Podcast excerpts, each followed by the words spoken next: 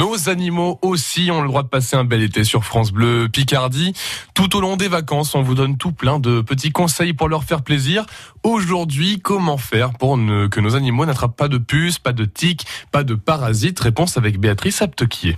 Bonjour docteur Bouve. Bonjour. Alors euh, pendant les vacances, on va évidemment se balader souvent avec euh, nos chiens dans la campagne. Malheureusement, euh, on ramène souvent des souvenirs pas très agréables. hein. Exactement, mais maintenant, maintenant, si on s'occupe bien de son animal, on, des- on a des moyens euh, techniques et médicamenteux qui permettent de protéger euh, de façon très très valable contre les puces et les tiques et pour un et pour une période euh, assez longue. Euh, ici, dans notre région, ce sont principalement les puces et les tiques qui posent problème, mais vous avez entendu euh, parler de l'arrivée euh, des chenilles processionnaires dans notre région avec le réchauffement climatique. Si vous voulez, le problème, c'est que euh, ce qui est chez le chien, surtout si c'est un jeune chien, c'est qu'il voit, il voit quelque chose avec, avec un mouvement de reptation sur le sol.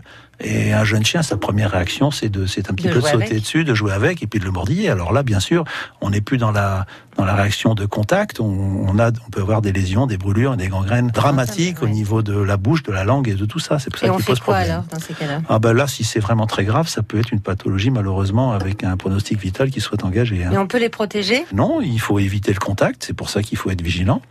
Euh, pour revenir à la période de, euh, de vacances, on peut aussi euh, parler dans le midi de la leishmaniose où il faut se protéger des moustiques. Mhm. Parce que là-bas, dans cette zone-là, zone méditerranéenne, vous avez des moustiques, les phlébotomes, qui transmettent la leishmaniose. Donc, on se rapprocher de son vétérinaire pour avoir un produit spécifique pour cette région. Merci docteur Bouve.